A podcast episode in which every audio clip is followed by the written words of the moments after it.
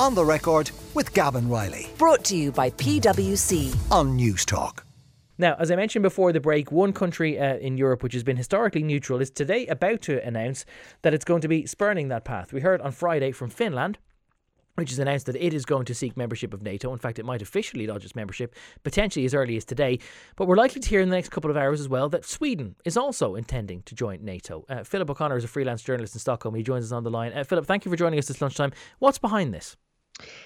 Uh, I think everything changed on the 24th of February, Gavan, when Russia invaded Ukraine. Sweden has a very, very long and proud history. It hasn't been involved in a war in over 100 years. And what they were very proud of was not so much neutrality, but what they called freedom of alliance. So Sweden basically retained the right to make whatever alliance or none that it felt necessary at any given time. They've always been very close to NATO. Denmark are in NATO, Norway are in NATO. And as you mentioned, Finland actually announced this morning that they're going to join NATO. But the moment that Vladimir Putin and Russia invaded Ukraine, everything changed. I think the Swedes looked at that and they went, okay, well, if it can happen to them, it can happen to us. And just, you know, people would say to you, Gavan, that, okay, so Sweden has no land border with Russia, but where we are here on the edge of the Baltic Sea, we're on the western edge of the Baltic Sea. On the other side of that sea are Latvia, Lithuania, and Estonia, three republics that were part of the USSR. But you also have Kaliningrad just south of there, which is where the, the Baltic Sea Fleet, the Russian Baltic Sea Fleet, has long been based. Hmm. So even though they don't share any sort of a land border, the Swedes have long felt under threat, probably since the end of the Second World War, that an invasion might one day come. And today it's likely that the Social Democrats, who are the, of the leading power in a minority government, at six o'clock this evening, Central European time, they're going to hold a press conference. And it would be amazing if they said anything other than that they intend to join NATO under the lifetime of this government. Yeah, I suppose you don't call a, a Sunday night press conference unless you're if you're planning to announce no change to the status quo. So you have to presume that the mood music is all there. Um, tell me about the the scent of Sweden's uh, or, uh, naval or military capability. Is, is it a country which habitually gets involved in, in other stuff in peacekeeping or in foreign interventions, or or does it very much keep itself to itself? Well, you know, I always sort of wondered about this uh, term neutrality because they've never been really neutral. They've always had their alliances alongside NATO nations, alongside the United Nations.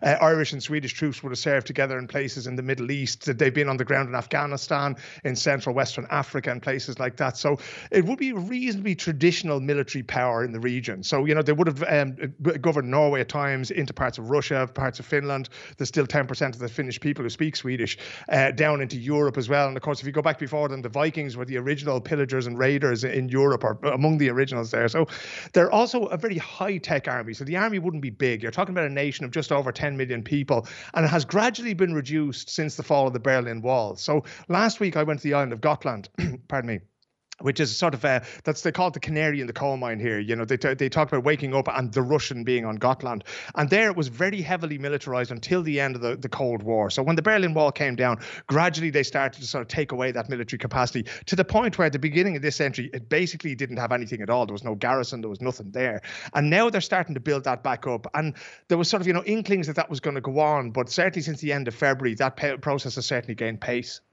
Um, I know that ultimately the, the, the stated goal of, of any country joining NATO would be for its own national defence. And pe- people can argue what it might have other consequences or whether it means that you end up becoming more aggressive. But being in the circumstances that we're in and Russia being in the mood that it's in and having already uh, you know told Finland what it has done by saying that Finland joining NATO is is almost a provocative act. And given that Sweden is is within easy distance from that Kaliningrad, the Baltic Sea port, um, is there a danger that this could be seen as an act of aggression and that might be met with something of an aggressive response? Or do you think that has already been factored into Sweden's thinking? I think it's definitely been factored into their thinking. I think it's without a shadow of a doubt that is going to happen, right? It has been very much a defensive move on Sweden's part, right? So they're looking towards preserving their own borders, preserving their own security. But the the, the flip side of that, you know, is is that you're basically handing Vladimir Putin a propaganda victory. But so he has said that this invasion of Ukraine, it's about NATO expansion. It's about stopping NATO expansion, not having NATO on his doorstep. Uh, he doesn't want to see that any more countries join. And all of a sudden, two countries join. So he can go back to his parliament and back to his people and say, well, what did I say? You know, this is NATO. This is what they've been trying to do all along. So it really does hand him a sort of a victory there. And on the other side of that coin, though, I do think that Swedes will feel an awful lot better. I think people will sort of sleep better in their beds at night, knowing that they will be defended. But nobody has really looked at the other side of that coin. That oh, hang on a second you might actually have to go to war on behalf of, you know, a Turkey that has been attacked, a Finland has been attacked, Estonia has been attacked. I don't think people have really sort of thought about what that means and whose sons and daughters are going to be asked to go away and to fight and to die for a fight that has very, very little to do with Sweden and mm. some other part of the world. Which, of course, as you know, is the main argument that's ever put up against it whenever it's proposed here that you'd be sending uh, Irish men and Irish women off in, in uniform to go and die in someone else's battle potentially. Yeah. Um, what if I the... could interrupt you, Gavan, sure. there's, there's, also another part of this, right? So when Sweden goes into the EU, you're going into sort of, you know, oh, sorry, the EU. When they're joining NATO, you're joining in a very big organisation that's already existed, right? So one of the sort of subplots that's playing out here, I was talking to a man who's in, a member of the Kurdish community here in Sweden this morning, and he was saying that he's very worried, and there are many Kurdish refugees here from the wars of Saddam Hussein and from Turkey, one of the most persecuted peoples in the world. And he was saying, we expect to be sold out to Erdogan now in Turkey because obviously he's been battling against the Kurds there for years. He has accused the Swedes of harboring terrorists in the form of the PKK, the Kurdistan Work, uh, the People's uh, Workers Party there. So all of these things now come into play. So it's not just as simple as filling in a form like you're joining a gym in Dublin 24. You know, there's an awful lot of horse trading that will go on, and there's an awful lot of politics and geopolitics that will have to be gone through mm. before Sweden becomes a member. And again, you will have people who are sort of bought and sold as part of that process.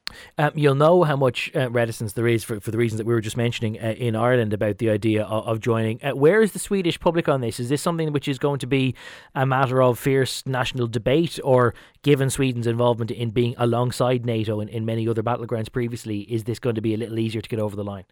Yeah, this is very much a consensus society, Gavan. You don't really do anything unless you have pretty much all the people with you, right? But the interesting thing was that as soon as Russia invaded, all of a sudden the opinion polls went in the other direction. So for years there was a majority, uh, if not a huge majority, but a reasonably big majority of people who didn't want to be part of NATO, and that more or less changed, as I said, on the 24th of February. And people went, you know what? That position is now untenable. We're going to have to join NATO. So there is resistance, particularly on the political left. The former Communist Party, now known as the Left Party here, they're still against joining NATO. NATO. But pretty much across the board, there is a consensus that this is the right way, the right thing to do.